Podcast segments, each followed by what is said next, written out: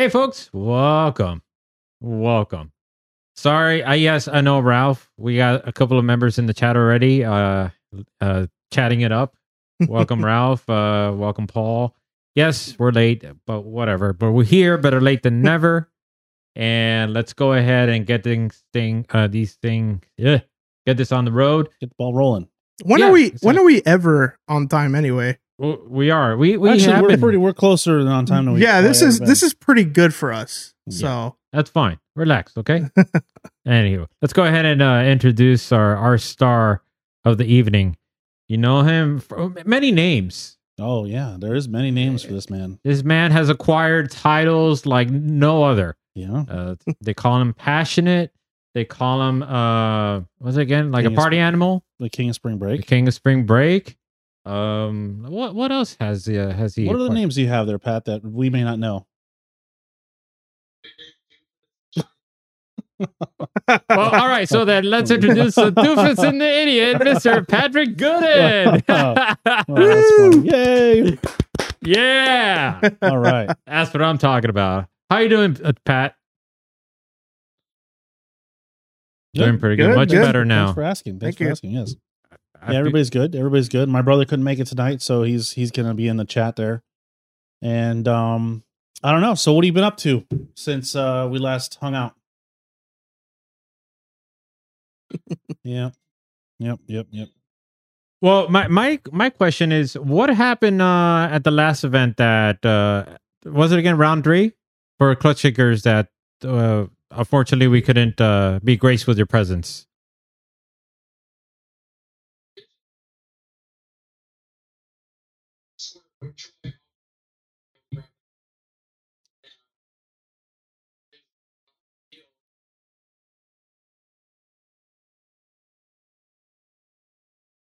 Whatever. And I was like, man, I kind of feel like we're both not wasting our time, but like if I don't get more time in this car, I'm not gonna be able to do well because I've never really driven a high horsepower turbo car before. hmm So that was like a big struggle. And I was like,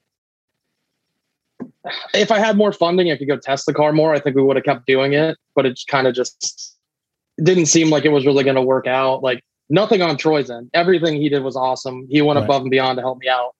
It's just couldn't get the funding to go testing. And if I was only driving the car there, I just I didn't think I'd be able to do as good as that car is capable of doing. Okay. yeah, and a car like that, I mean, uh, big turbo, high horsepower, and at a track like Clutch Kickers where it's very technical, I, I can imagine it could be kind of a handful to drive. Is that like is that your experience with it? Yeah, because the only I'm trying to think if I've ever driven the only other big turbo uh like 2J car was uh Adams S15 Hmm. and that was on the skid pad and it had nitrous and it's a big stroker motor and it completely different. And it Right. was literally just two laps so like I could give him feedback on what he was feeling and making sure we were like on the same page. Right. Right. So other than that, like other than driving a clutch kickers, I'd never really driven a car like that. yeah. Hmm.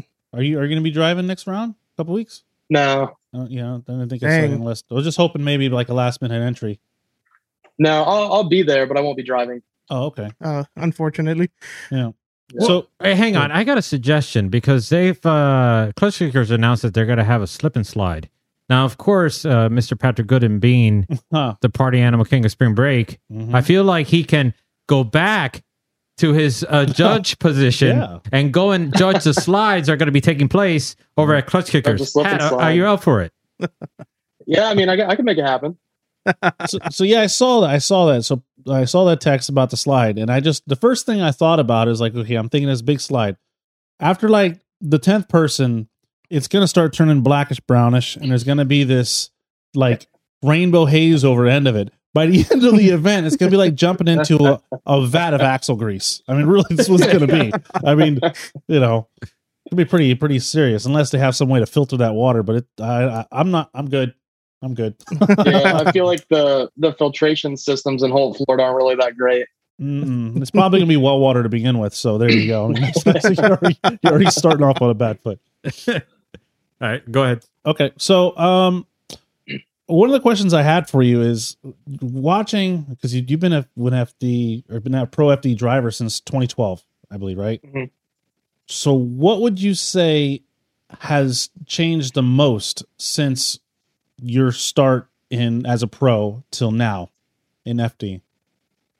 The the level of grip, Okay. pretty much. Like the the level of grip is the reason the cars are so powerful, so hard to drive. Like everything comes from the grip and the speed.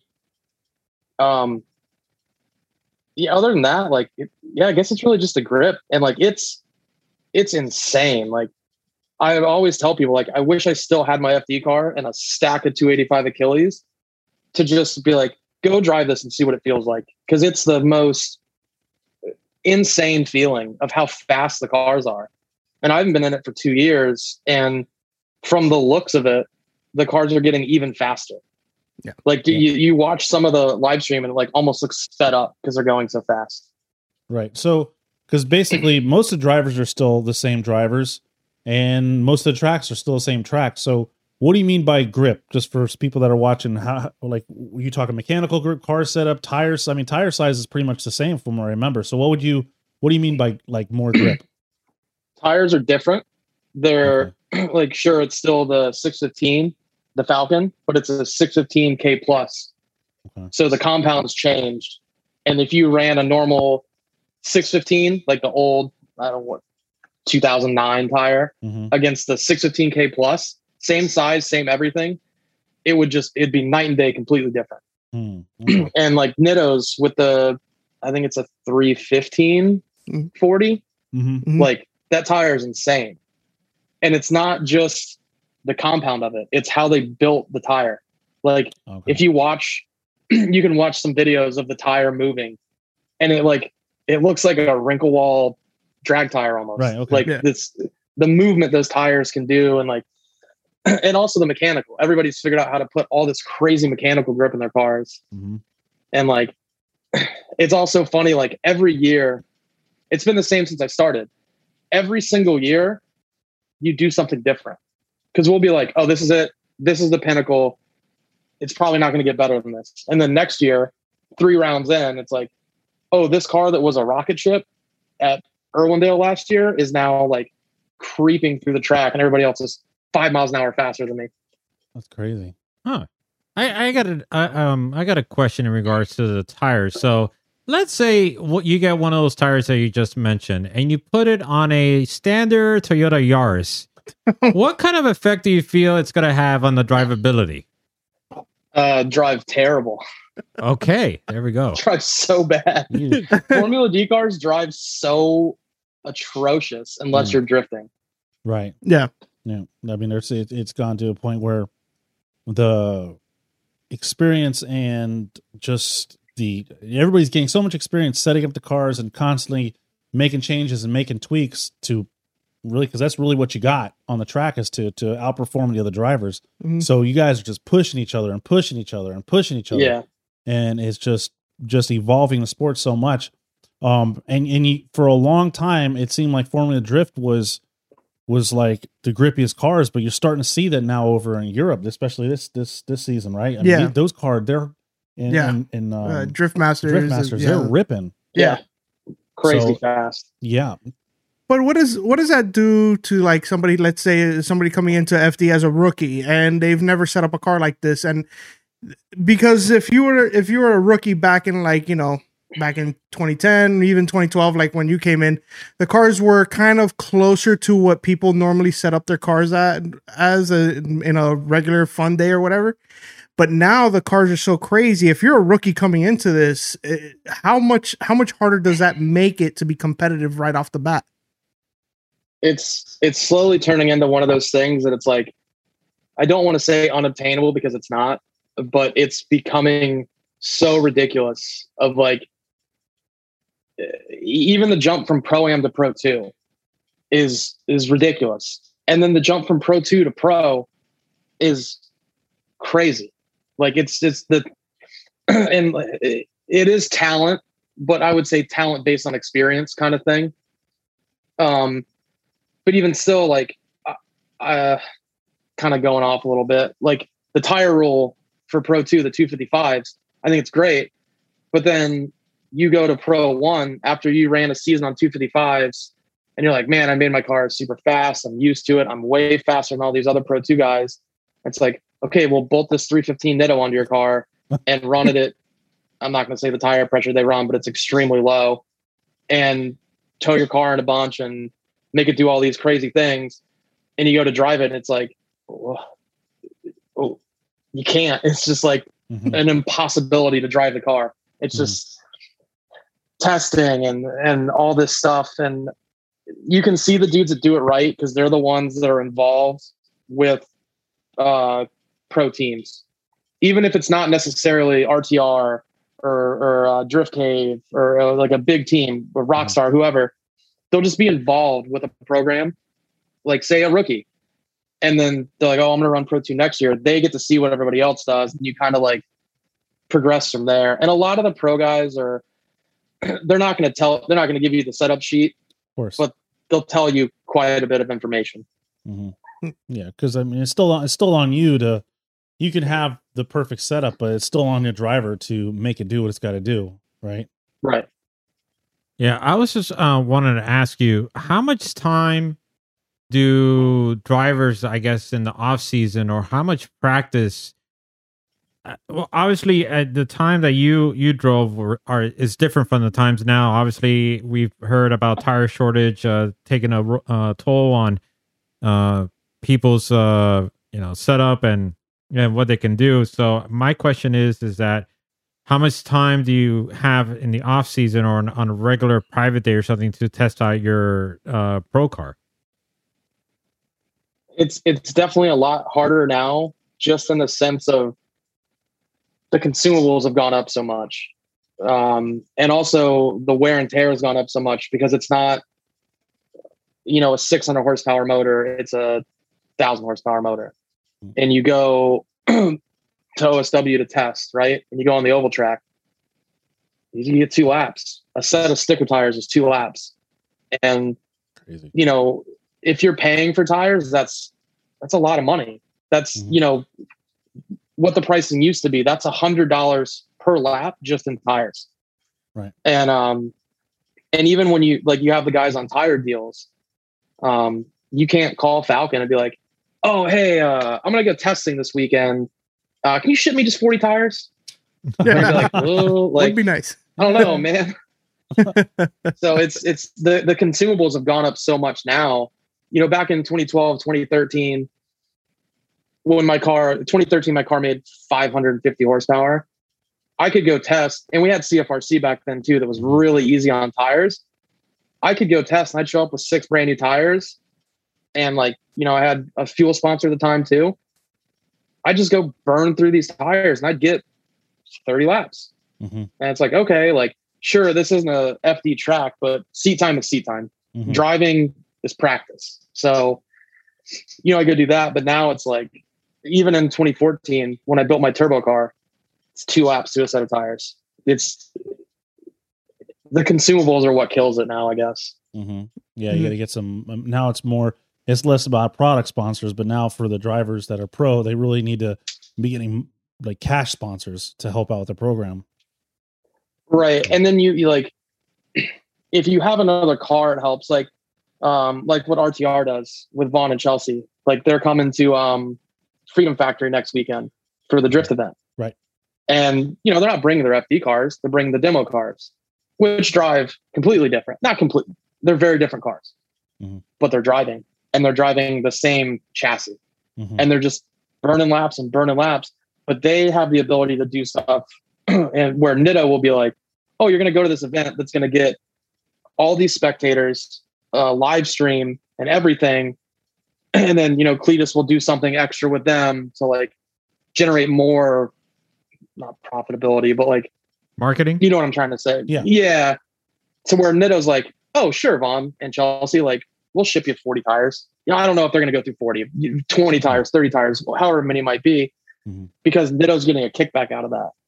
Right. Because Nitto also sponsors the Freedom Factory. And there's stuff like that that and I'm not hating on those dudes at all. Like I'm very close with both of those guys, but the lower level dudes don't have the opportunities to do that.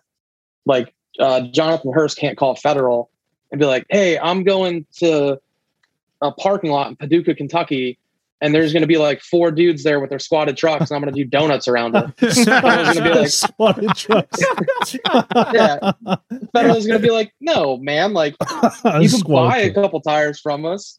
Mm. it's just it's it's hard it's like I, I almost understand how people start to hate on the rtr thing because it's like well they get to do this and they're already so good but it's like they've put in so much work to get to where they are and do the Mhm. things that they do and have the the absolute genius marketing brain that that jr has Mhm. to do that stuff Right. and it's it's one of those things like that time might have kind of passed to exceed to the level that Vaughn is right now, just coming up from nothing and not doing YouTube or you know buying a ride with a bigger team or something like that. Not saying it's impossible, but it's Mhm. it's very challenging.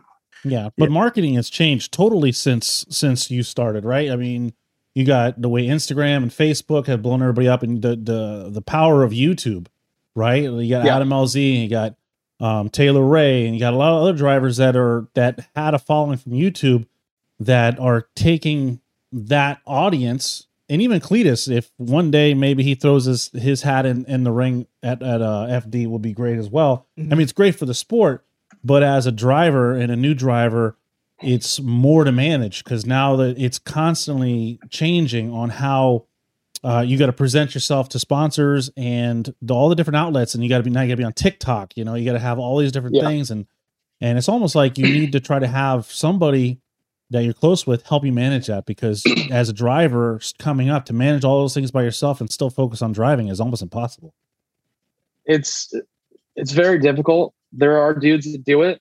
Um, I'm trying to say this delicately because I'm not like talking trash about them, but like the guys that are trying to do it all on their own, do all of their own like marketing management and all of their own mechanic work and all of the driving, driving the rig. You can't. you- You're going to burn yourself out, and you're not able to. You have to constantly be creating content at this point Mhm. and like when when I came into pro drifting, it was like this magical time when Instagram happened, Mhm. and it's like, oh, okay, here's a free way to do it. Like we can market ourselves for free and just post pictures and Mhm. what 15 second videos at first, and all the companies were just like, Instagram, Instagram, we gotta do Instagram, Instagram, and Facebook. So it was just this free thing you did, and if you had a YouTube, you just post like, hey, here's one of my laps from Formula D this weekend Mhm. but it was just post every day at Formula D on Instagram. And you would, and the companies loved it. It was Mhm. great. And then it evolved to like the YouTube stuff. And a lot of people get super upset that the, the YouTube guys like are stealing people's budget and, and this, that, but like working so closely with Adam, that dude works harder Mhm. than most people that I know. Mhm. And sure, he is getting some stuff from YouTube. Like there are some companies that are like, hey man, here's whatever monetary or, or product because you have millions of um, YouTube subscribers.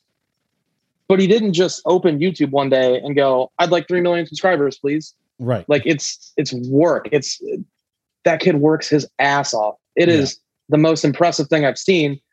So it's like, yeah, that sucks that like YouTube stardom is almost like a crapshoot. You don't Mhm. know who's going to take off and who's not, but like he did it. He works his ass off. You can't be mad at him for taking these deals because the companies are getting a better value out of it. Yeah, I mean, Adam LZ, I think we talked about before. He's like the real life Truman Show, right? Yeah. And people have basically followed him for a, a good portion of his life, right? So they kind of grew Yeah. up with him because he was doing it before he started drifting. He was on the on the YouTubes, but uh, but I'm just saying that he does. I mean, he does. I know we had Officer Dan on um Few not months ago, a yeah. few months ago, or whatever, talking and and when we were talking before we started the show, he was saying how same thing, how hard he works and how much he has to sacrifice. Like he can't go anywhere, right? He, he, Yeah. Dan shared with us a story about that. They were pulled over, broke down on the side of the highway, and Adam just took a quick little uh, selfie and they were able to like pinpoint triangulate his position by the corner of a sign on the highway. He said, before you know it, there's 50 cars on the side of the road. And of course, Dan was pissed because he's trying to fix his truck. Yeah.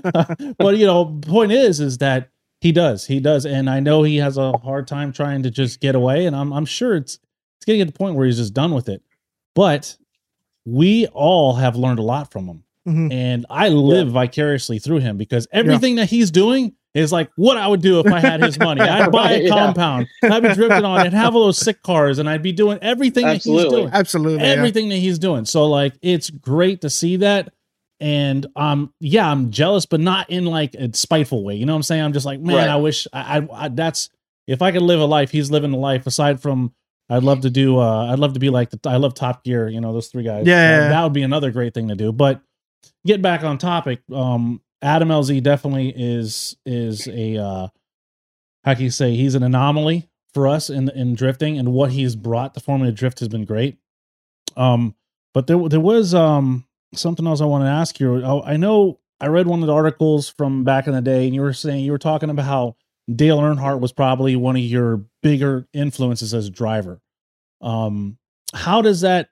I, I- and me and Noel were talking about it. how can you, since he's not a drifter, what is it about Dale Earnhardt that you were able to pull in like um inspiration from? Yeah. just how he handled himself um and like and honestly now like the more i get involved in the nascar scene not saying i'm involved the, the more i watch it and whatever you know? Mhm. um i kind of realize like my racing career is like nothing how he drove. Mhm. you know and i like oh i love dale like this that the other. It's like no that dude like kind of drove like an asshole sometimes. And i don't think i ever like drove like that or or did the things like that. And like but the biggest thing that i've learned now that i wish i would have learned sooner and been able to put into practice was hearing the stories about like his souvenir endeavors like the merchandise. Mm. like there's tons of stories. Jeff gordon talks about it a lot of um everybody thinks dale earnhardt and jeff gordon hated each other. They were super close friends or not they were very close. They Mhm. worked with each other. But dale earnhardt was like listen man you got to get these diecast cards. You got to get these shirts. You got to do the hats. You got to do signings. You have to do this. This is where your money is. Because racing could stop tomorrow but you can keep selling this keep selling that. Hmm. and i wish like i would have put that into practice more. Like knowing more about Dale Earnhardt now, his business side, I take more inspiration from that, but in a sense of like, I kind of missed out and I wish I would have done it. And, you know, there were times where I was like, I'm just not going to spend the money on shirts because I'd rather buy this for my truck or, you know, I don't need it, but I'd rather have that than like spend money on shirts. It's like, Mm. well, you know, you buy a hundred shirts and you sell them, people see them, then you buy 200 shirts, you sell, it's that whole Right. thing. Like, Right, you're marketing yourself. Yeah, marketing. marketing. yourself. Yeah. right. and that's uh, that that's something that uh, well, it's a good thing you pointed it out because a lot of uh, drivers, it's not even so much about your success on the track; it's how you know you uh, people perceive you, how you market yourself, how you know you're in the people's eye more than anything. Uh, Mhm. And you know the the track is just you know yeah people see that, but it's but if you're more if you have more merchandise, if you're more interactive with people, that sticks with them a lot longer than what they saw on track. And Mhm. and I Right. think that's something to learn for most people up and coming into into the sport. Yeah, you're not going to get a sponsor to say, "I'm going to win every event this year." It's more you about can't say that. right. It's more about this is what I'm going to do. Try to get your sponsors the most exposure as you can. I was just thinking, remember those old like uh wrestling uh action figures? Mhm. You know, Oh, yeah, the- yeah. the- Oh, It'd be yeah, yeah. great if there was an action figure of Pat in that format. and then I think that would sell like hotcakes. yeah. Pat? I'd buy one. There you go. What do you think about I, that, I don't Pat? know, maybe. I don't know. Probably wouldn't sell too great. What are you talking about? I'd be first in line. Ben always sell with the question, five. questions from out left field. But you know, I always say like back in like towards the end of the county line days, I always wanted to do like like some stupid WWF old school like video to challenge like the Orlando guys. Like we all get together Yeah. with like mullet wit, it, like and just have this Mm. like belt and pass it around. We we never end up doing it, but we always joked about it. It was always something that that I think you guys probably love too. Um, Oh yeah. yeah. So I got another question, and this has to do with um just the scene in Florida. Florida has gone, I want to say five, six years ago, where I would say people knew we drifted in Florida, but really not like that much, right? They knew Formula Drift came down, they knew but OSW or PBIR, only basically where Formula Drift would go. Outside of that, people are like, oh, there's drifting in Florida. Now you got clutch kickers, you still got Formula Drift coming down. Uh, you have the the birth of Adam LZ's compound, Taylor Ray, Yep. Cleetus buying out what DeSoto, was DeSoto, right? DeSoto, He's yeah. buying out DeSoto, making the Freedom Factory. What are your thoughts about Florida? Now seems like it's becoming a hotspot for drifting. I was talking to somebody about this like the other day. Um, it's it is very weird because when we moved from CFRC to OSW, the first event we did, there were like 60 cars, bunch of spectators. Like, oh, it's awesome. Like, cool, everything carried over. And then three events in, I like we would literally do events sometimes for three cars. Mm-hmm. Wow. Like I'd show up, unlock the gate, and I'd just like be sitting there. And then like a car would pull in. I'd be like, Oh, are you driving? Like, yeah, I tech the car. We could run an event, you know, from nine to five, but literally run the event from nine to eleven because the dudes would run out of tires because there were three of them. And they'd just be like, like, Well, we're gonna go home now. We'd be like, Okay, cool. Like we just lost money opening the gate. Like it sucks. and that like that went on for a good year of mm-hmm. just like our average car count was like 20 and it was pathetic. Like no one was coming no one uh, no matter what we did. And you know the track owner was like you guys got to market it more. You have to do this. You have to do that. So like tyson would make flyers and pass them out. And donnie would make flyers and pass them out and then i'd be like well i'll i'll invite some of the south florida guys or we'll talk to this person and we'll do that we'll do this nothing mattered and then just I think Formula D coming helped a lot, but also the skid pad at OSW changed the game completely. Yep.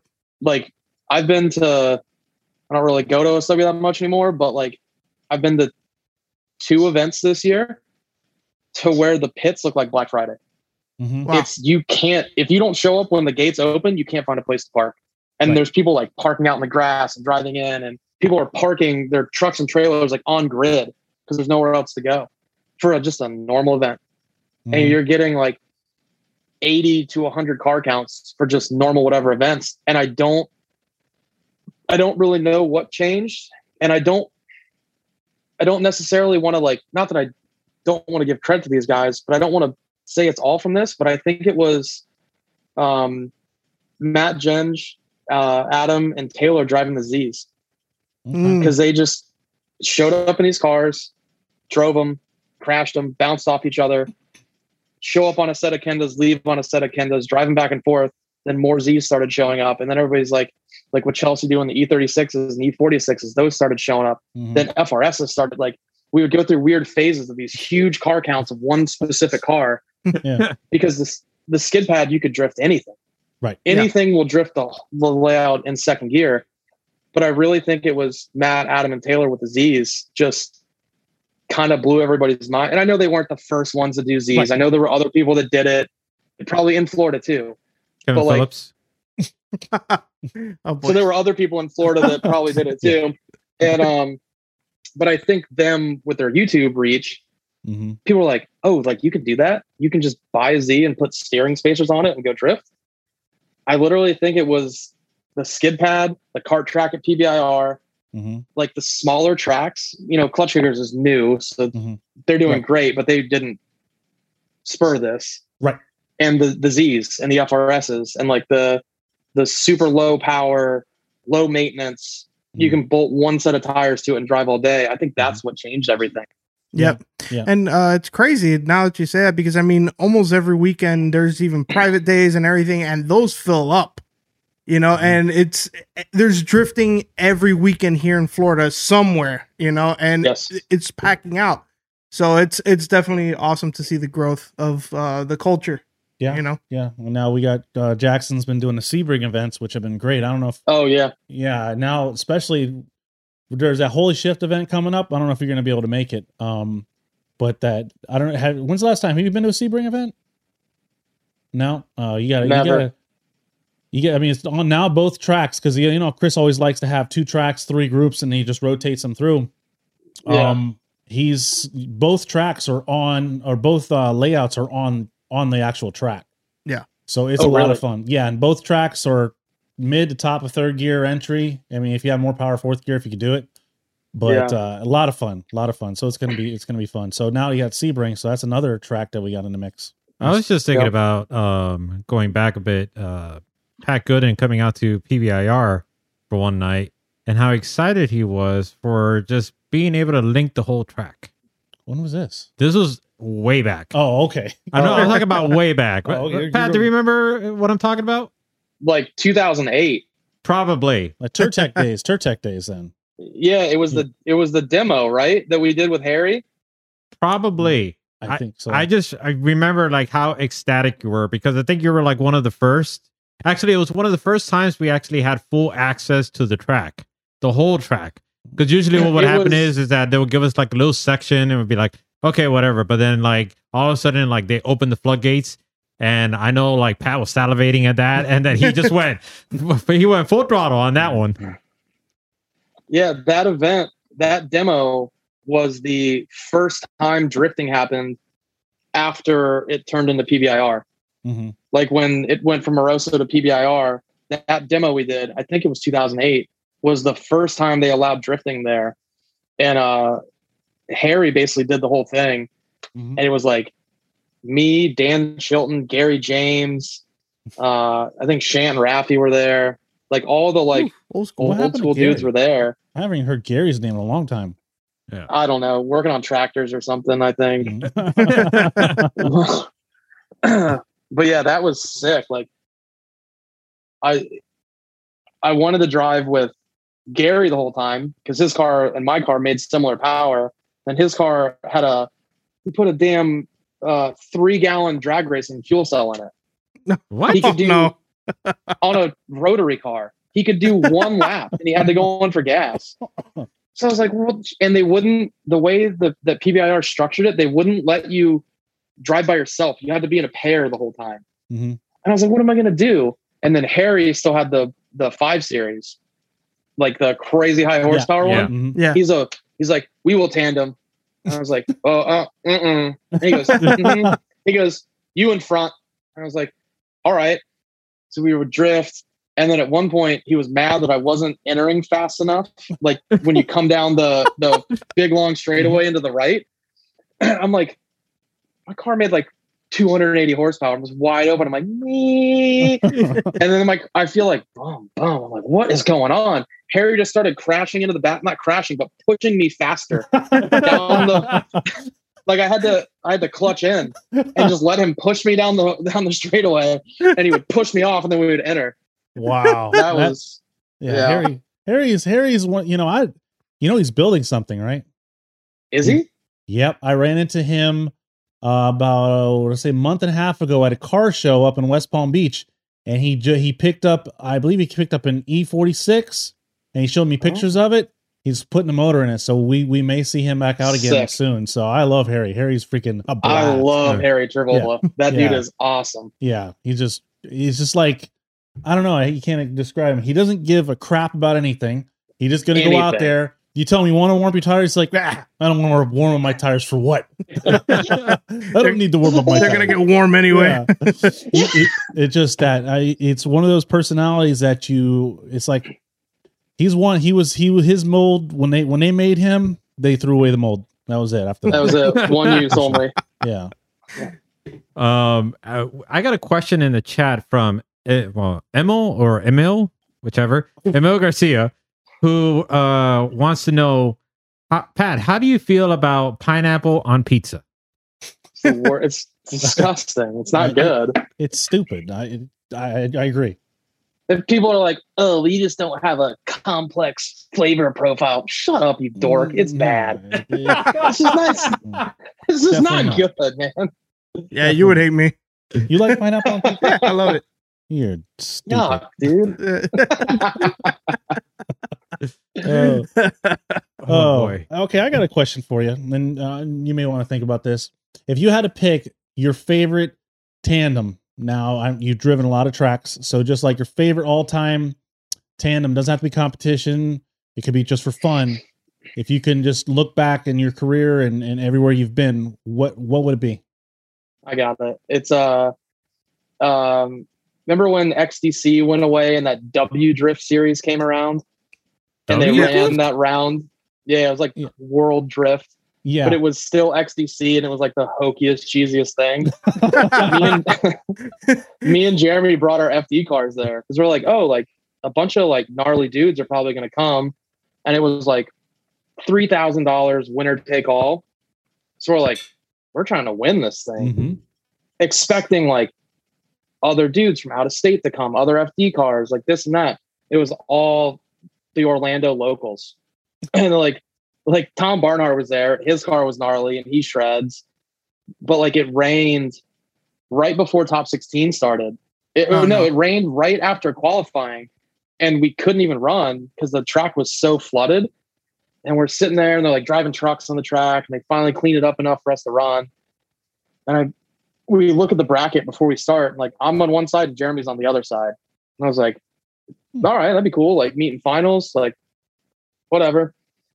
I kind of feel bad about it. Like we we get down to finals, and I was like, "Oh, it's me and Jeremy."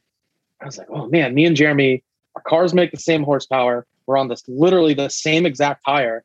Mhm. So I was like, "I'm just gonna let all the air out of my tires." I didn't have a tire pressure gauge. I just like sat there with like my truck key and just let the tires out so they looked flat, and it was like still super wet. I was like, "All right, this will be pretty good." And I qualified first, so I I led first. And I felt so bad because Jeremy thought I didn't air my tires down. He thought we were just going to drive normal. and I just rocket ship. And he was like trailer hitching behind me, like super gnarly. And then I go to follow, and I didn't have a spotter, like, because we didn't bring spotters or anything. And I'm like, I was like, well, it's Jeremy. He had to be touching me the whole track. I was like, I guess I just got to touch him the whole track. And it's like starts raining again. And I'm like, it's probably the closest I've ever followed anybody consistently. The whole time around CFRC, I was like, oh, oh, like every transition, I was like, oh, I'm gonna hit him, and somehow didn't. That's the one that always sticks out to me because I think that was the first time that I was really like, all right, like if I hit this dude, I hit this dude, like whatever. Mm-hmm. Nice. But at the same There's time, gotta be a better one. I mean, at the same time, Jeremy Lowe has had his fair share of uh, crashes. So I think if you were to hit him, he probably wouldn't have minded it at all. He crashed really bad down here at the D1 event down Oh, in Miami. yeah. Remember That, Yeah. that was a bad one. Yeah, I remember that crash specifically because it was raining and he came in late and clutch kicks into the corner. And I'm like, what are you doing? Meow. yeah. yeah. Well, no, I mean, that- that's that's a good story because, it, and I guess it comes. It, we all have these um, moments in in driving where it just impacted the, the most, and I think that was probably a point where you were you were taking you were going to the next level, and I think Yeah. you should. I guess being on Jeremy like that made you realize, like, okay, wow, okay, I'm I'm you're getting there, right? Yeah, that you're Yeah, capable of more. Yeah. if it if it wasn't they're they're both rain battles that I'm thinking of. If it wasn't that one with Jeremy, it would be with Chelsea and um uh 2019 in Atlanta. Yeah, I remember. I 'cause remember it, that it was Rain. so good. Yeah, and like I follow and it sucks that he hit me and like whatever because I wish we would have like actually battle battled. Mhm. But following him, I was like, I talked to him beforehand. I'm like, hey man, like I think I can win like the whole event. And he goes, yeah, I'm like kind of nervous. And I was like, what? And he's like, yeah, like I'm kind of stressed to run you. Your car is like ridiculous. And I was like, yeah, I guess. And then I followed him, and I remember like we come across like the finish line, and we're like out on the rumble strips that are just ice. So we're Yeah. both stuck. And I was like, oh. And the only thing I could think to do was reach down and push the push to talk to talk to Jeremy. And I was like, I was like, holy shit, Jeremy, that's the craziest thing I've ever done. Like still drifting.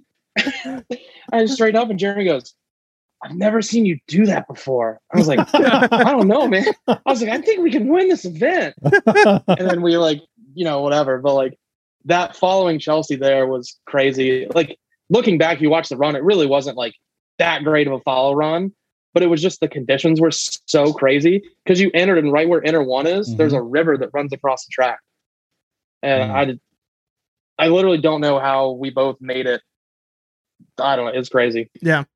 I, w- I was at that event, uh, obviously spectating, uh, but uh, it was it was such a crazy event. I've never been to a rain event where I actually enjoyed the competition like that because usually when it's raining, it's like, oh, they're skating around, it's icy. That event was gnarly, and then Yeah. you had, and then at the end of the event, all the cars were like covered in mud in that red clay, Mhm. and I was like, man, they all had to drive through that. That is, I mean, I don't know how how I don't remember how far you got into the event, maybe top eight or so. But were you Top eight. encountering a lot of that the that red clay, and how did that affect the the driving?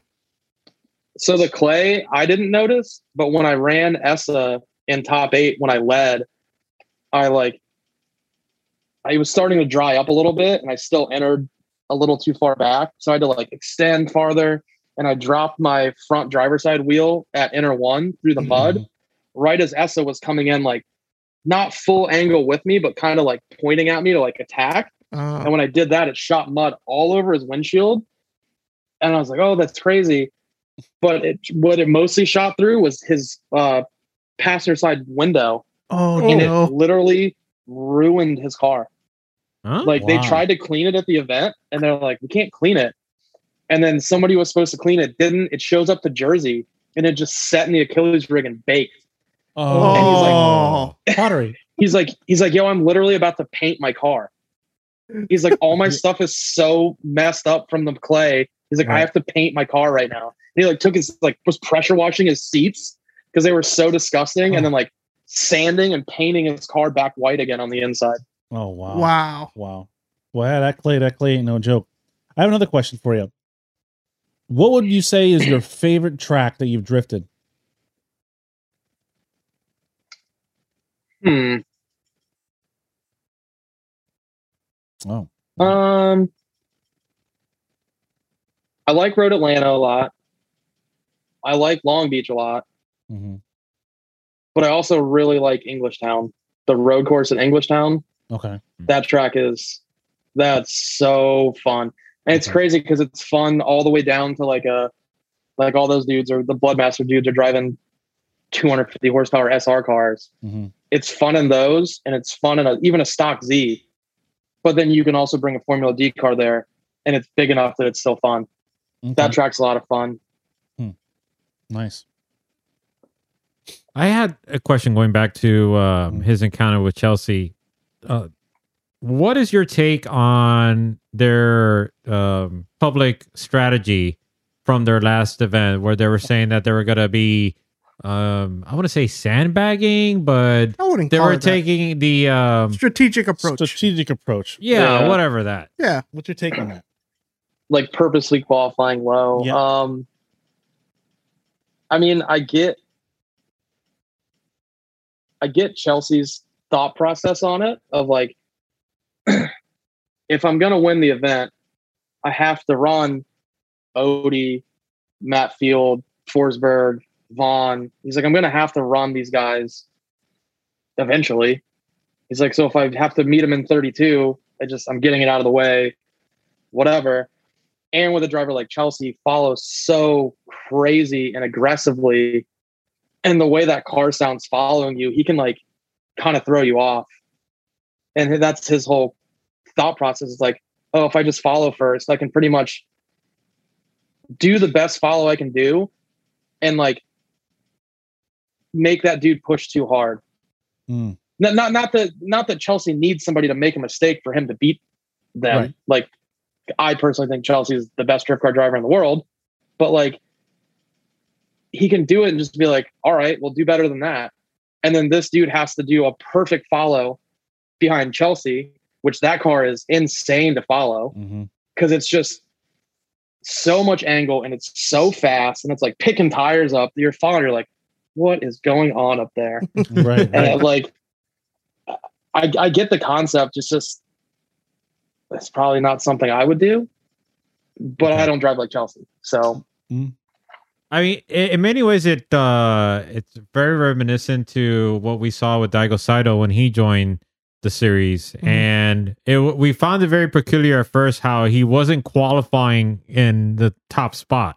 He was always usually in the middle of the pack, Mhm. and then eventually we figured out it's like, wait a minute, when you analyze the trajectory of the battles, it doesn't really he doesn't really encounter any sort of heavy hitters uh, towards the until he gets towards the uh, finals. I would say, Yeah. and that's when he would have to work extra. So, in many ways, it, this isn't. I mean, in my opinion, this isn't new. Mhm. But now, what's different about it is that it's More it's obvious. also open and and publicized the way that it, it's uh the way that they went about it, and it also takes me back to the one more run over at Clutch Kickers, where when we Mhm. interviewed some of the drivers, we are surprised to find out that they prefer to chase Mhm. because they felt that they had a better chance overall of getting uh, obtaining a victory Mhm. with that approach.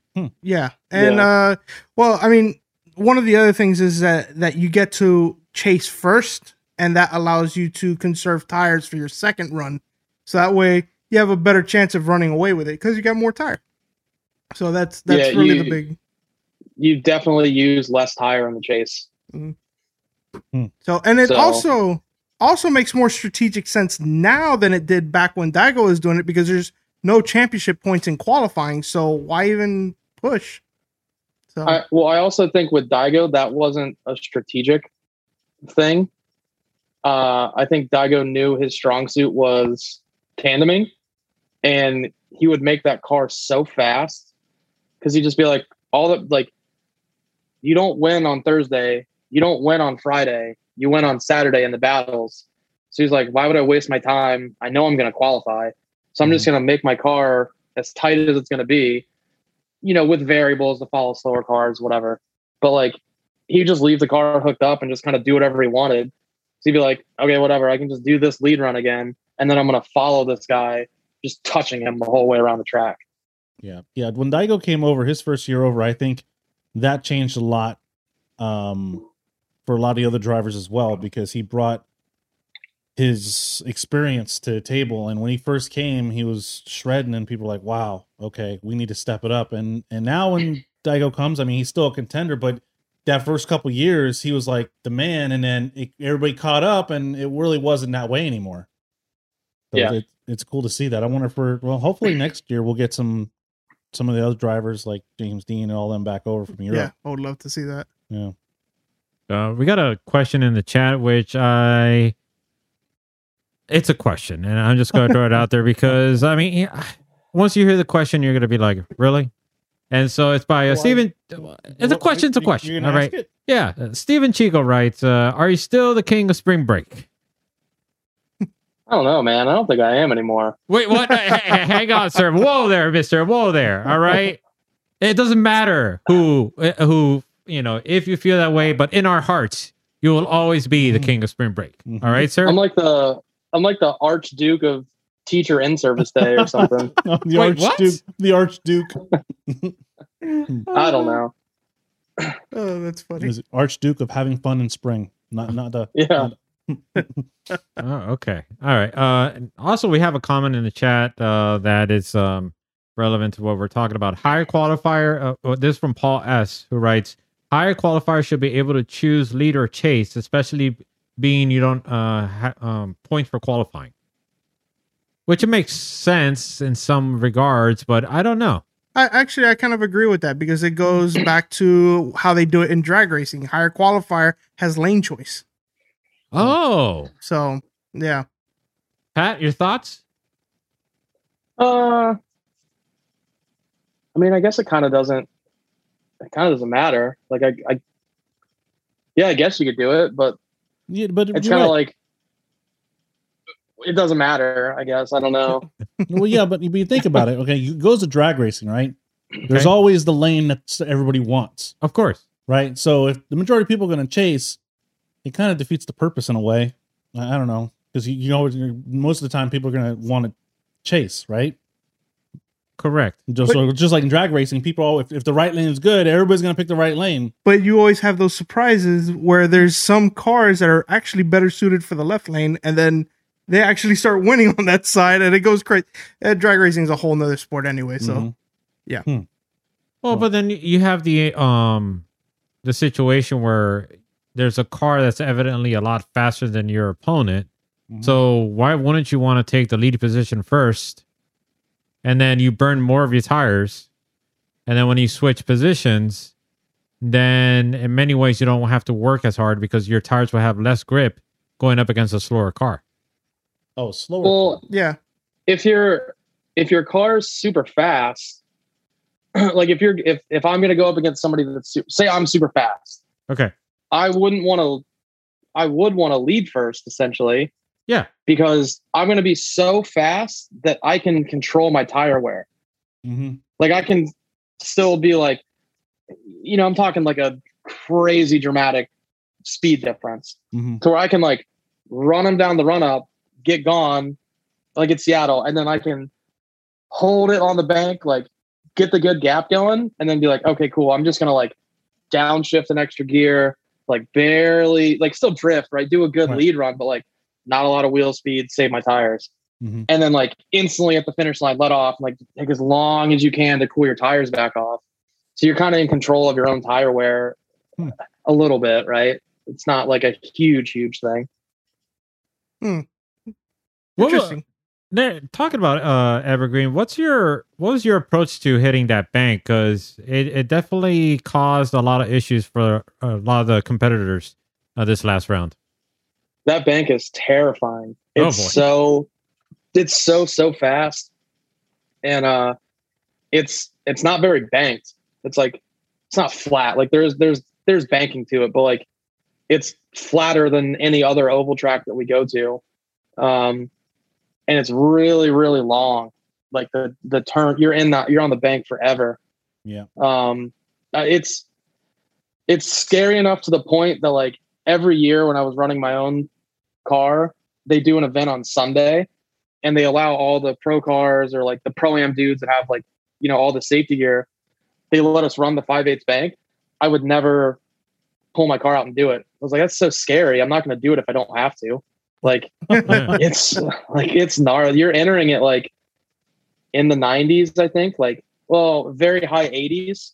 And that's the weird thing too with Seattle. You're entering like high 80s, slowing down a little bit, like a few miles an hour. By the end of the bank, when you're checking up for the outer zone, you're in like the mid to high 90s. Oh wow. Like you're gaining speed on the bank. Huh. That's probably one of the few banks that you're really picking up speed like that. Yeah. Hmm. And it's noticeable too because you see like they enter with a little bit of angle and then they start dialing up the angle because they're starting to pick up more speed. So Yeah. it, it's interesting. I mean, it's that is fast. I mean, at 90 mile an hour sustained speeds. Well, yeah, coming out of coming out of the first turn at ninety. you- yeah. and then you got to transition into like this really tight, you know, that that's a terrifying track. I, I see your point there. the the scariest part is it's a you know an oval track so it's meant to go left we're Mhm. going right you literally enter at the open end of a wall Yeah. Mhm. Yeah. like it, it's Right. the open end like because there's a pit Right. exit right there or that's the Mhm. entrance i guess for like Right. when the big semis come in Mhm. and like they would put a giant tractor tire there and we are we're always like yo move that that's way more dangerous because Yeah. if we had that we're gonna spring off and crash back into the wall but that i mean that track is super dangerous that's where Dai um destroyed that is 250 Mhm. like 2009 Nine, i yeah. think and that crash like uh, justin Pawlak's dad has told me about it he said he watched the crash and everyone's like oh we just witnessed the first death in drifting everybody thought that Dai died because Yeah. it was such a bad crash Yeah. Well, And last year he almost rode off a car too with uh, the, the BRZ got really Yeah. tweaked too. So he has bad luck on that track. so Yeah. But uh, in regards to that track, does the does the grip levels get progressively worse as you go higher into the bank? uh no No. it, it's about the same. When you know, if you're like, if you're touching your bump, like touching or like an inch away, there's grip there. But if you go into where you're because all the Formula D cars have at least at least a foot. Well, the Corvettes don't, but like the other cars have like a foot of just squish space. Right. There's just just fiberglass.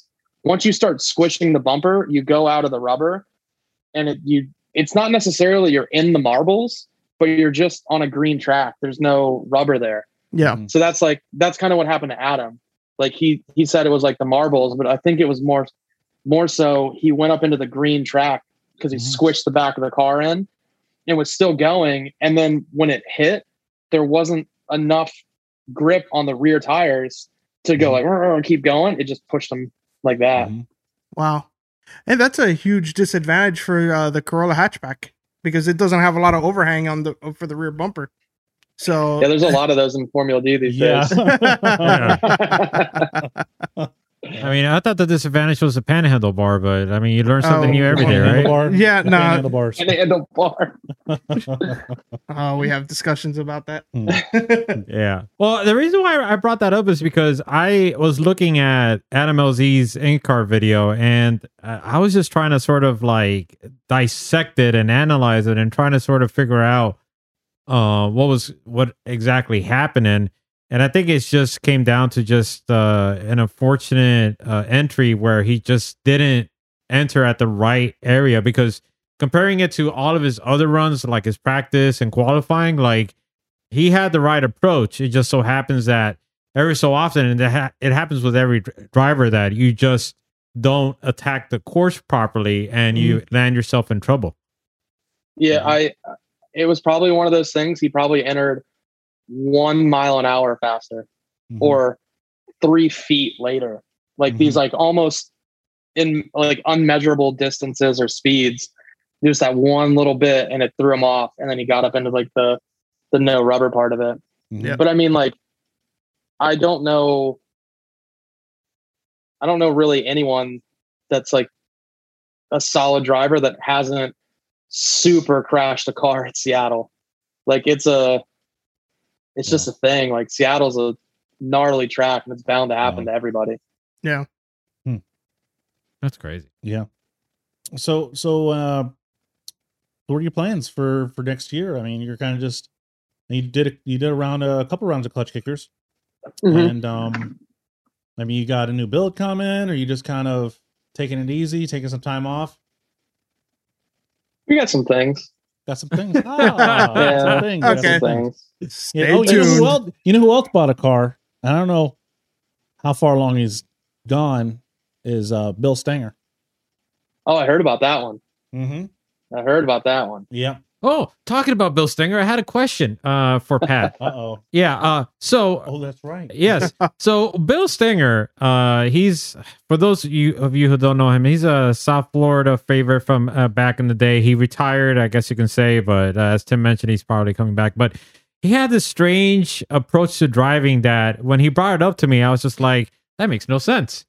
But it, he was telling me that he feels that he drives better the more that he uh, the more he drinks. I'm talking about uh, of the alcoholic kind. Now, considering how Pat Goodin and Bill Stinger were good friends, party animals together, uh, I was just curious, Pat. Uh, do you share the same uh, approach, or is it something that's uh, No. not recommended? Uh, I've definitely witnessed the talent juice go into Bill Fisher. McDonald's McDonald's cup. and and watch the talent come out. And I was like, what the? How are you doing that? I don't know. We like we've messed around a few times, like at CFRC, like private days, and we just have like, like oh, drink a couple beers. Like, I'm gonna do some donuts. You know, just like whatever. No one's there. Be like, man, I'm like I'm doing the best donuts. Like no one can do donuts better than me. and somebody be like, look at this sick video I took of you, like doing donuts. And they're like drunk too. And I watch them like, whoa, man, I don't guess I don't know how to do donuts. Oh, that's funny. Uh, Uh, that actually takes me back to uh, remember when Bill did a the grind the, Oh, up against the wall on- on yeah, uh, you got- Oh, yeah. CFRC. Yeah. yeah. I don't Oh, think boy. he was the only one. I think there's a couple that did that at CFRC. Yeah. I remember uh I remember going for a Frankenslide uh one year and we saw an RX-7 go over the wall in the back. Oh, I who was remember? Steve, That was Steve. Yeah. angry, angry Steve. Yeah, that was. Yeah. I was like, oh my god! I, I hope he didn't die. That was that was nuts. The the best part is the only thing it did is it uh, he had like a slip fit exhaust. It pulled the slip fit out of the exhaust and bent a ball joint. Oh my goodness! That was it. Wow. Because we're like, what are we gonna do? How are we gonna get back? And I was like, all right, I'll go get my trailer and we'll come get it. He's looking at it. He goes, I don't know. I think I can drive it. And he turned it on. We're like, oh, the exhaust is hanging off. And he drove it like back to my trailer. And I drove it because like it was the ball joint was really really bent, Yeah. so we couldn't drive it home. But we drove it onto my trailer. And we're like, well, guess it's good. There you- good enough. Wow, that was crazy. That was the craziest crash with the most minimal result ever. Yeah. But thank God, that was amazing. Uh, that gives me another question. That is, um, so the in the Holy Shift Fest, they're going to be having some drift games, Yes. which is not new. CFRC had uh, a set of drift games of their own, hmm and I do recall Mr. Pat Goodin was a host and also a Mm-hmm. Judge? contestant oh yeah. and a judge too. Yes, yes. And uh, Pat, do you recall, or would you recommend a, a game that uh, perhaps we should do at the uh, Holy Shift Fest? So we're talking like in the car stuff, right? Yes, Yeah, yes. Yeah, yeah. Yeah. Okay, yeah, yeah. Uh, not pong, not beer pong or anything like that. No, in the car games. Well, I guess you could So do it off we- your dash. I don't know. um, last year, earlier last year, OSW did a drift games event, and they would always do like the table game. You know, like come in, you got to park next to the table, and I was like, oh no, we need to do the tandem table game. That's sick. You get two cars, and they have to like we made them drift the entire track. They had to tandem the whole track, and then they both had to come into the table, and you measured from uh, table to door handle of the first car, then door handle to door handle of the second car. Oof! Hmm. Wow. That was like there were these two kids in BMWs. I wish I could remember their names, but they like, and the rule was if the cars touched like at all, it was zero. Like it didn't Oh, count. wow. Same as like touching the table. Mhm. But the the E36 kids go around, like ride doors the whole track layout, come in, and they ended up like bumping each other right at the end. I was like, hey, I'm still gonna like it doesn't count, but I want to measure it. The first car was like four inches from the table, and there was six inches in between doors, Oh, like wow. door handles. Wow. That, but that's like, it's Yeah. sick because like Yeah. You see who like will really push it. And like Mhm. if you got two guys that work together really good, the the tandem table game is sick.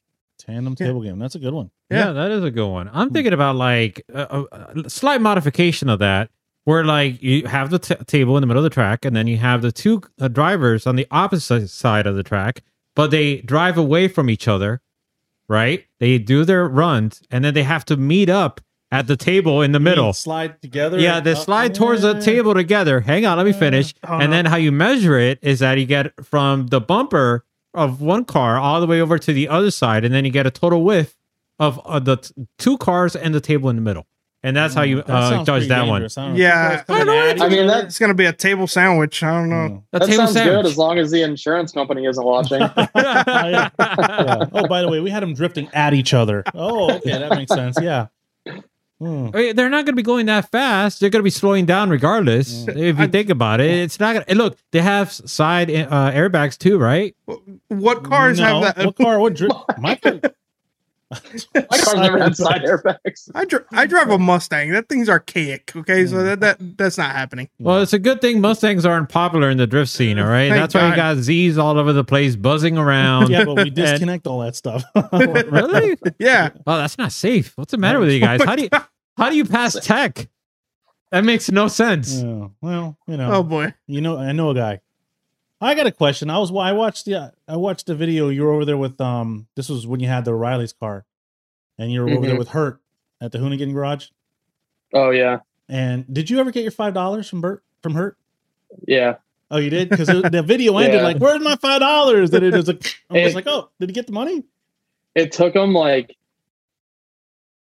it was some ridiculous like length of time that it took him to give it to me, and then when he gave it to me, he, like made me feel like an idiot for taking it. But then I like challenged him to something else for five more dollars. Uh-huh. One of us owes the other one five dollars right now, but I don't remember who it is. That's funny. That's Yeah. funny. I just thought of something. Uh Pat, just to clarify, you've uh, in- in all of the events that you, uh, you were involved in, you've had to tech cars at some point or another, right? Yeah. Okay. All right. So, what do you feel was the craziest thing that you saw somebody try to pass tech on? Like you saw it and you're like, I can't believe I, am seeing this. Uh, well, okay. So there was one time a kid with a Z31 showed up, and his windshield is like shattered. The whole thing, like one side to the other, corner to corner, top to bottom, just shattered. And I was like, "Look, dude, if there was a couple cracks, I'll let you drive. Like, that's ridiculous. Like, you could push on it and it would go womp womp womp." Oh no. I was like, he's like, well, dude, I just drove all the way here from like Jacksonville or whatever. And I was like, man, I'm really sorry. And I was like, I was like, we'll give you a refund. You know, we'll give you your 50 bucks back, whatever. And he goes, no, I want to drive. And I go, unless you can get somebody to put a windshield in it. And then I like kind of joking was like, or you can like kick it out and just drive with no windshield as long as you got a visor or a shield on your helmet. He goes, all right. And like disappears. And then like 45 minutes later, he drives back up and I No look and I was like, oh my God, he got somebody to put a windshield in that thing. nope, he just kicked it out. And he drove the drove the whole drove the whole event. And then he's like, "Oh, my car's overheating. Can I use the hose?" And I was like, "Yeah, sure." And you know, fill your radiator up with Bithlo water. And he did it. And he goes, "Man, it looks like it's going to storm really bad, like up near Jacksonville." I was like, "Yeah." He goes, "All right, see you later." And he drives away, no windshield, and drove all the way to Jacksonville. And Mhm. like somebody, I don't remember who else was driving up there. It might have been Andrew Hoffman, Was like with him or following him or saw him like a torrential downpour and the kid just like cruising down 95 with no windshield there was that kid and then there was a miata that came through one time and it had like i think it had the right harness bar but it was like mounted funny so i'm like looking at it and i look at his harnesses and somebody else is looking at the car with me tyson or tommy and they pull on the harnesses and I go, huh? And they go, oh, you should look at this. And I go, okay. The kid, like, he got the harnesses that had the the eyelet in the end that you bolt to Mhm. your uh, harness bar, but I guess he didn't have like a drill or whatever. So he zip tied the the eyelet to his harness bar, and I was like, I was like, dude, that you can't, you don't have seatbelts. He goes, yeah, dude, it's it's right there. And I go, dude, that's not going to hold anything. Like if you hit the brakes hard, you're going to snap that. He goes, no, no, no, it's cool, it's cool. And I go, I can't let you drive, dude. He goes, the it's the best quote I've ever heard in tech. He goes, no, it's cool. I don't plan on crashing. yeah, yeah. Confident man right Yeah, there. no, we- yeah, we've we've had some winners when we used to do county line. I've had people like not strap down the battery. I'm like, your battery's not strapped, and they're like, no, no, it's heavy. I'm like, what, what does that have to do with anything? What does that have to do with anything? I think That's that heavy. makes it worse. That's the point. Strap it down. oh man, That's funny. oh, wow. great. Fun times. Uh, Tim, I'm sorry. Go ahead. No, I don't know. I, I'm.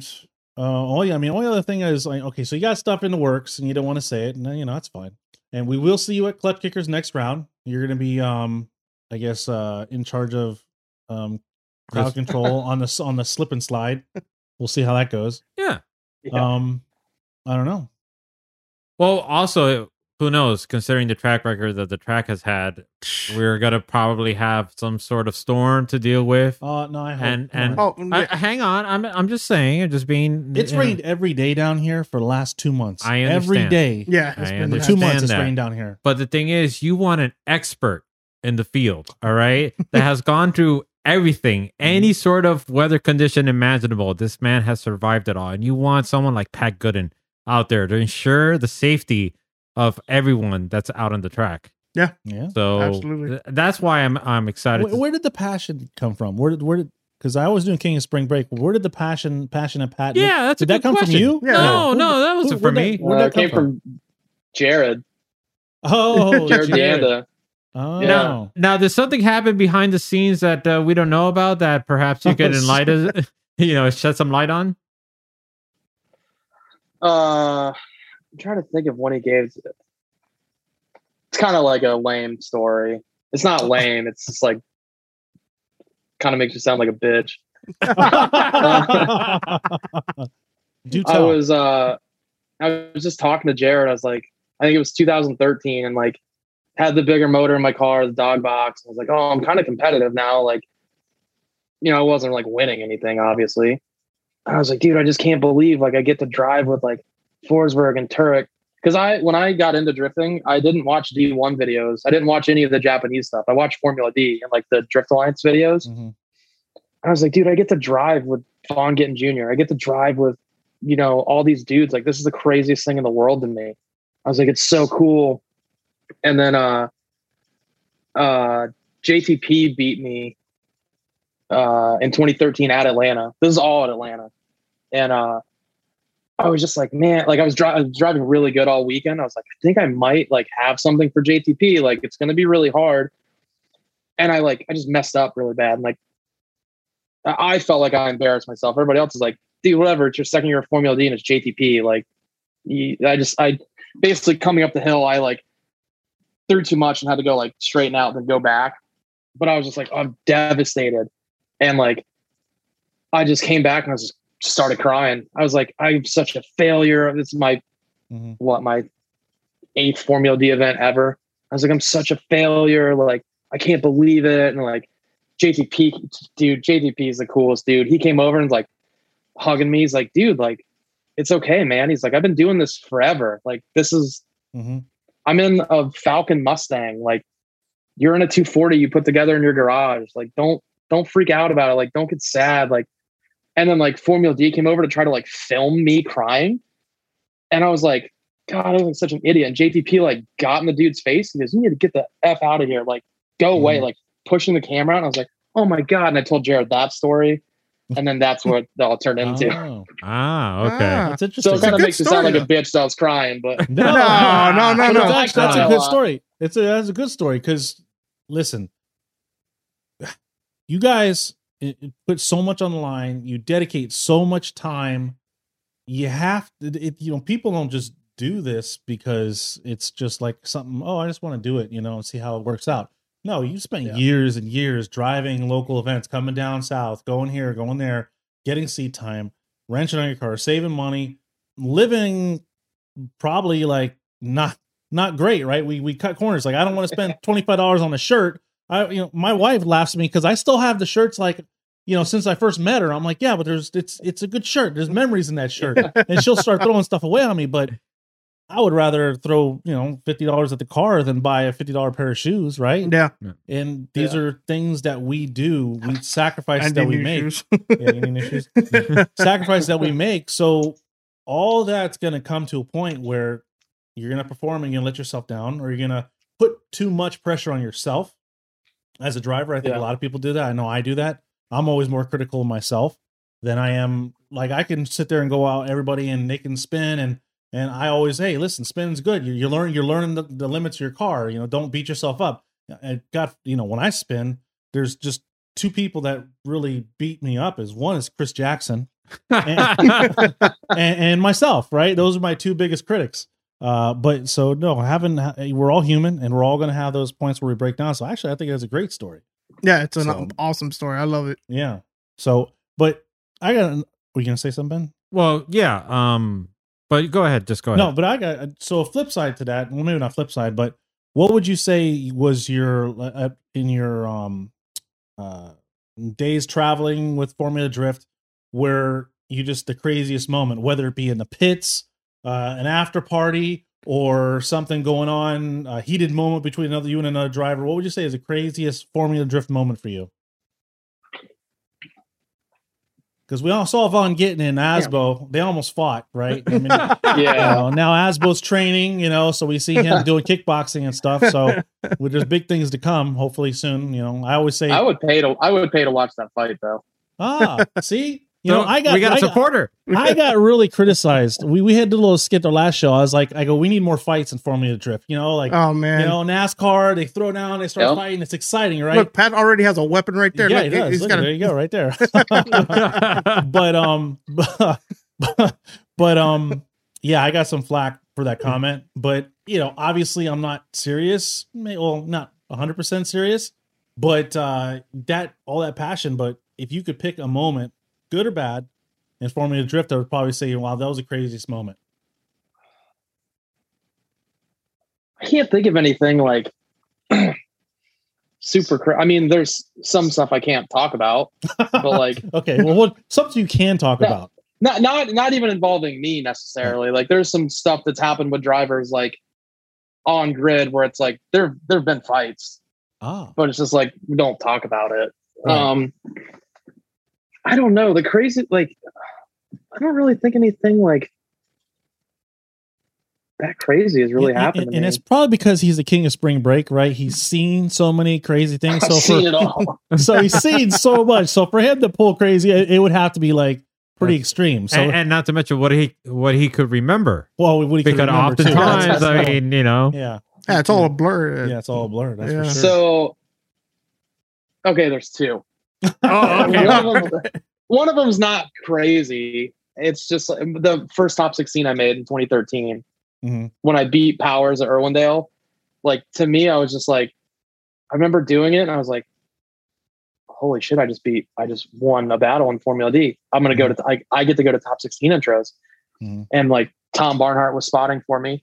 And he goes, dude, you won. You won. You won. And I was like, oh my God, oh, like freaking out.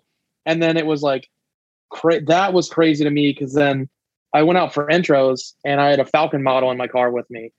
And I drove out with DMAC, like another Falken car next to, and then we pulled out and there were the Falken girls at our cars. I was like standing under the Falken umbrella. Mhm. And then I ran Tyler McQuarrie and top 16 and like the Hankook girls are lined up behind him and the Falken girls are lined up behind me. And just like seeing that picture, I was like, this was everything that I ever Mhm. wanted. Right. Like that was crazy. The other one is just us being idiots. Me and a few other drivers that I won't name that are really good at drifting that still do it. Uh, in Seattle, Mhm. decided after qualifying on Friday, we're like, there's a bar in town everybody goes to. Like, yeah, we're gonna go to the bar. And Jeremy Lowe would always like keep me and Tommy and whoever was with us like in check. Like not like, hey, don't drink too Mhm. much, but he'd yeah, be yeah. Like, hey, like we need to we need to leave at eleven to go to bed. Or he was always like, responsible. and you you know Jeremy, like he's Mm. a super fun dude, like whatever. But he was just like, hey, we're here to race. We're not here to party. We can party when we're done. So we're hanging out, we're drinking, having fun. I was like, yeah, I'm having a good, that was a good Friday night. And I kept looking at Jeremy, and I was like, he's not, he's still, I don't know, still drinking beers and drinking beers, and like these other very people that have Mhm. done very well in Formula D or they're hanging out with us. And I was like, I was like, they're still here. It can't be that late. We're still drinking. Tommy's with us and he's like hammered. And I was like, damn, I was like, he's gonna have a rough day tomorrow. I was like, I'm I'm kind of drunk. Like, we should probably probably get out of here. Then the lights turned on at the bar. And I was like, oh, is there a fight? Like something's happening. Guy's like, last call, leave. And I look at Jeremy and his face goes, oh. It was 2 a.m. We're like, we're like, oh no. And we go, we go back to the hotel and we're like, somebody's like, I got beer in the truck. We're like, oh, we're gonna drink beer at the truck. Jeremy's like, no, we can't, we can't drink beer at the truck. I was like, we'll have one. He's like, all right, we'll have one. And we go, we got like way too drunk. We go to sleep, we wake up, and like I knew it was bad because when I woke up, I didn't feel bad. I was like, oh, I'm good to go. And Jeremy's like, nah, dude, you're still drunk. Like, oh my God. He's like, all right, like went and got coffee. Like we didn't have to drive for like four or five hours. Like went and got coffee, like got food, whatever. He's like, hey man, you can't you can't be at the Falken rig right now. Like you're a liability. He's like, you need to go somewhere else and hang out. so it's like an hour before the meeting. He made me put my suit on and I walked down to other person's rig and like me and other people are in the rig sleeping because we're like, oh, we're all dying. And we go to the meeting, and that event, I was a, I got fourth place. I ran like, I ran Aasbo in Final Four, and it was raining, and I was so tired and hungover that I was sitting in the car, and it was my turbo car that had like a really weird cam, so it idled really smooth. I'm sitting in the car, and I like put my head back a little bit in the seat, had my visor down, I just closed my eyes a little bit, and then something hits my helmet, and it was Tommy throwing a Mountain Dew bottle at me. I go, I go, oh, and I look, Aasbo's at the line, and the I can't remember who was running grid. They're like, "Come on, come, you got to go in the burnout box." I was like, "Oh, crrr." like I definitely wasn't drunk at all, but I was hurting, like falling asleep. It was Sounds like- bad. Sounds like a little bit of a Bill Stinger um kind of uh I was thinking the plan same. of attack there. well, I think I would have felt better if I did the Bill the Bill Fisher, but Yeah, yeah. It's still day. it's still it's still funny. Bill Fisher, Bill Stinger. We know it was Bill Stinger, and I remember the times where I'm like, Bill, you're not on the list. He's like, Yeah, yeah, yeah. I was like, No, no, you're not on the list Yeah, because I, remember I I don't know where Stingers is his real name and Fisher is just what he likes to do. I assume, right? no, Fisher is his username. Yeah, Bill was- Fisher. yeah, that was his but Yeah, he Bill username. Fisher. fish. I believe so. I don't know. This is Bill know. Fisher, Yeah, the King of County line, man. That's yeah, all I know. Yeah, yeah, that's right. Exactly. That's true. Yeah. Yeah. Um, I, w- I wanted to ask you, um, because we've been longtime supporters uh, of your career, both on and off track, whatever hijinks you may uh, be a part of, we still support you. And and one other person that that has su- supported you throughout all your endeavors is your mother. And Mhm. shout out to her because it's just crazy how we're just uh, caught up in the live stream. We're just hearing uh, like this person in the chat saying like oh, you guys are doing great. And we're like, what's going on over here? And then you came on board. You told us like, oh, the commentators love you. And I'm just like, this is, this is great. So, um, yeah, um, it, it I, I don't know. I, it's just great to see that, to see that considering how oftentimes you don't see, uh, parents getting involved and any sort of uh, support Mhm. and, and to see her uh, be involved like that, it, it's, uh, it's it's definitely unique and and and great to see definitely Yeah, um, she loves it. Um, like when I first started, she would like come to OSW when I was just doing normal events. She came like a couple times. She goes, "Oh, it's neat. Like that's what you're doing. Like I Mhm. support it, whatever." But it was no competition or nothing. And then when I went to do pro am, I was like, "Hey, I'm going to North Carolina. I'm gonna drive this pro am, whatever." And she goes, "Oh, okay, that's a really long trip. You sure you want to, you know, whatever?" I go, "Yeah, yeah, yeah, I got it." And I went and I won the first round. I came home. She goes, "Did you win?" I was like, "Yeah." She goes, "Oh my gosh, so good! Like that's awesome!" Like made a big deal about it, and I was like, "Thanks." And then the next round, she goes, "Well, I can't like, I can't pay for it. Like I don't have the money to pay for it, but like, I can pay for your hotels." I was like, "Oh yeah, that'd be incredible." And then like, because the first round we only got a hotel one night because I couldn't we couldn't afford anything else. And she's like, "I'll pay for your hotels. Like I want to help you." And then that's how it started. of Just like I started doing well, and she saw like how seriously I took it, and like it wasn't just like I think it was more so she saw like when I would lose, Mhm. and like, which shockingly in pro am I didn't lose that much. I actually did good in pro am, but like, I it would like I was passionate about it. I'd be like, man, like this sucks. Like, Mhm. you know, not mad at anybody that I lost, like mad at me. It's like I can't believe I drove like that. I I suck. Like whatever. And then it's like, okay, well, I got to fix the car. I have to do this. I have to do that. And she would always be like, oh, like that's like what you're doing. I go, yes. Like I want to, I want to drive Formula D. Like this is everything that I've ever wanted to do Mhm. since I was like 15 years old. So I don't know. I think she saw how serious I was about it. And then like, I'm also an only child. So like anything that I do is cool. Like I could like weave baskets and she'd be like, this is you're the best basket weaver. No, but like I think she just saw like how seriously I took it and how passionate I was about it and was like, okay, like I'm gonna help you out the best that I can. Mhm. And it's you know, I, I think a lot of people think like my mom paid for all my drifting. Like, Mhm. nope. Like we don't have we don't have the money to do that.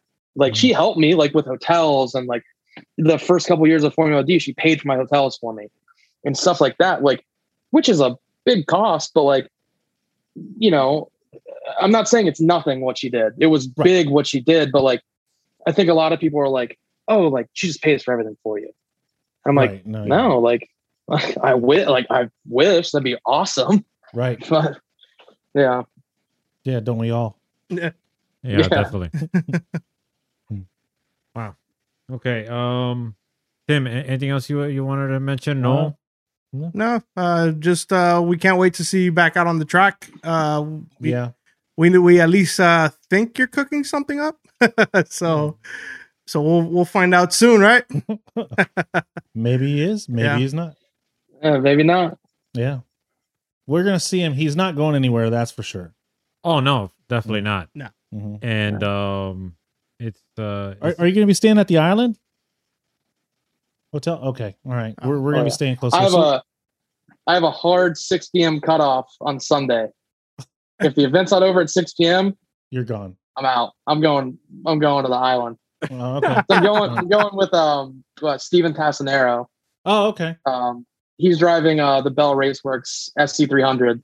Oh, Oh, nice. Uh, we've been helping. You know, Bell does all the uh, suspension, like makes knuckles and arms and all this cool Right. stuff for SC stuff. And like, he's kind of like, hey man, I want to push it. I want to show it's competitive. And we just designed like a V2 knuckle, like that. I don't really know if he wants me to tell all this, but surprise, there's a V2 knuckle that we don't know if it's going to come out or you know, it's in it's in its first rendition. We have it on the car, but it's a toe gain knuckle for an SC. Uh, his front kit is, you know, massive steering angle. Um, and it, everybody's like, oh, it's an SC, it's an SC. Secret time, they're the same size as a Corvette wheelbase and track width. ah. So, Wow. and like, I drove it and it drives like a Corvette. So, wow. That's a good thing. yeah, Steve, Yeah. Steven's going to be driving the uh, Bell's SC300. So I'm going to go up there and help him out. Nice. All right. Well, we'll we'll definitely see you at the Island Hotel. That's for sure. Yeah, for sure. I'll be there. Mhm. Well, maybe, maybe not. Who knows? Maybe Pat is the type of person that like you can't contain him in party mode, In party mode. and, and then he's just he, it's like you try to track him and you don't know where he's at because one moment he's there, another moment he's not. Like world famous Chris Jackson. Oh, yeah. Yeah, Jackson's. A, Oh. Yeah, yeah.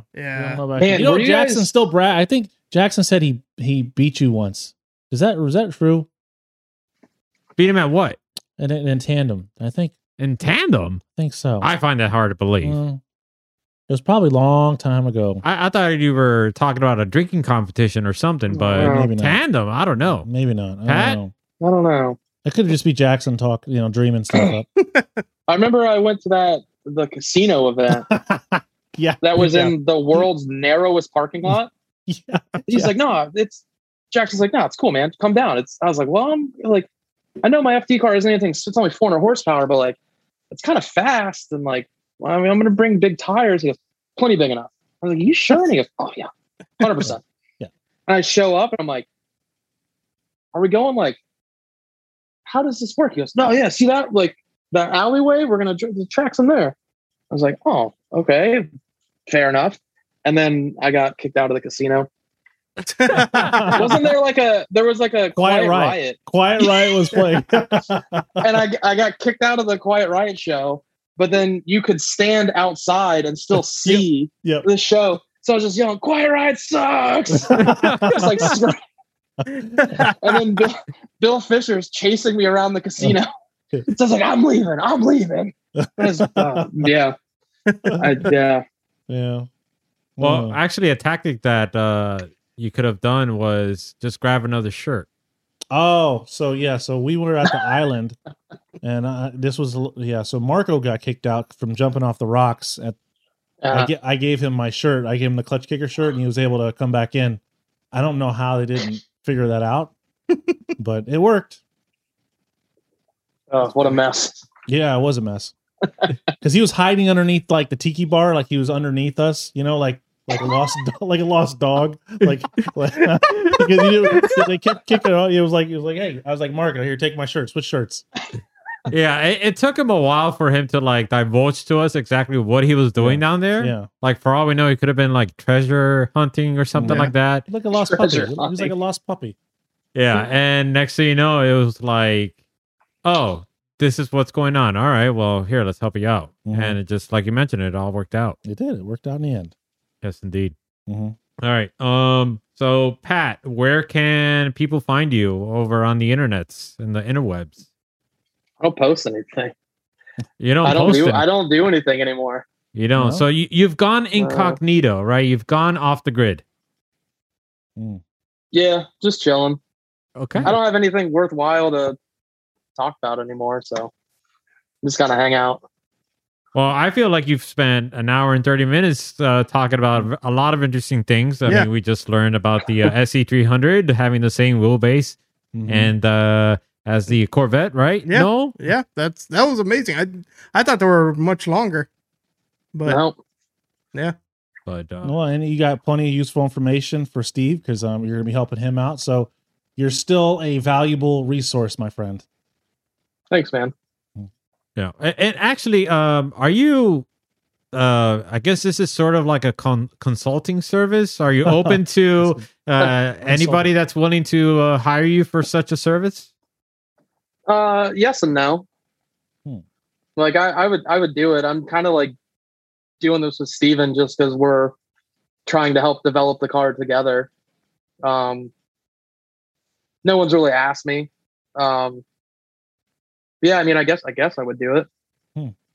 Okay, Well, well, that's interesting. you heard it here. So you may see Pat. Uh, well, you're definitely going to see Pat at Clutch Kickers in the next round, and you may see him elsewhere in some other track. Mhm. helping out somebody else or commandeering a vehicle, which of course I know he's open to that as well.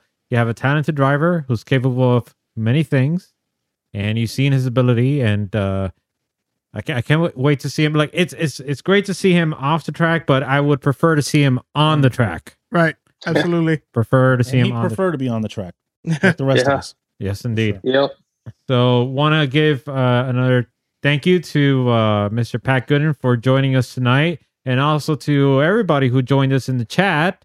And um, and what else I can say? Just um, actually, uh, Tim, you wanted to mention a couple of things about Holy Shit Fest before Oh, we well, go. Just, yeah, we just wanted to mention Holy Shit Fest. I didn't even look at the. um Anyways, it's going to happen the last weekend of August. It's going to be two day of camping, and there's going to be a bunch of people. I don't know who they are singing and rapping and stuff. So, um, but it looks like it's going to be fun. Uh, there are going to be there's going to be a discount code Drift Sessions, so you can receive some money off um your tickets. I think it's ten dollars until Monday, and then I think it goes down to five dollars. Uh, I know there's going to be plenty of seat time for the drivers. So Saturday is going to be the festival and two tracks going from three to I think I don't know eleven o'clock or twelve o'clock at night, Wow. and you can camp out at the track. And then the next day, it's not going to be any concert or anything. Next day is really just going to be for all the, the drivers just to spend another uh, almost full day drifting, get another seven hours of driving in. So it's it's going to be fun. Yeah. We're gonna have a good time. Sweet. Uh, are we doing a, a show uh, two weeks from now? I think two weeks from now is Clutch Kickers, right? yeah, now? I was gonna Yeah, we'll- mention that that we're gonna be off until probably September Yeah, because yeah. So because we have clutch kickers, and then we have Holy Shit Fest right after. So Yeah. probably the first week of September. so we're gonna have a lot to talk about in September. Yes, indeed. Yeah, so- well, in any case, well, we're not going to be here for a while, folks, but uh, you'll catch us uh, on the live stream for the Clutch Kickers and the live stream for the uh, Holy Shift Fest that's taking place. Yeah. So I want to thank everybody for uh, tuning in and uh, hope to see you around. Take care. Good night. Good night.